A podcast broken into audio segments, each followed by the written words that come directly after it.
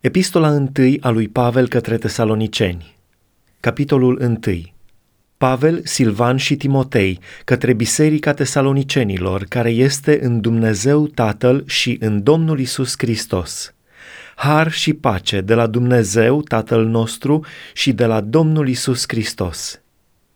Mulțumim totdeauna lui Dumnezeu pentru voi toți pe care vă pomenim necurmat în rugăciunile noastre căci ne aducem aminte fără încetare înaintea lui Dumnezeu, Tatăl nostru, de lucrarea credinței voastre, de osteneala dragostei voastre și de tăria nădejdii în Domnul nostru Isus Hristos.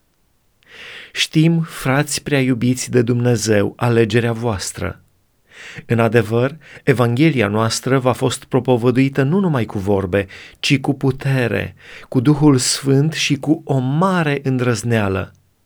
Căci știți că din dragoste pentru voi am fost așa printre voi.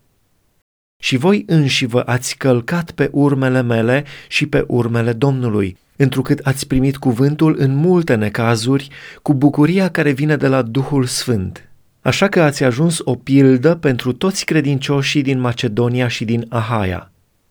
În adevăr, nu numai că de la voi cuvântul Domnului a răsunat prin Macedonia și Ahaia, dar vestea despre credința voastră în Dumnezeu s-a răspândit pretutindeni, așa că n-avem nevoie să mai vorbim de ea.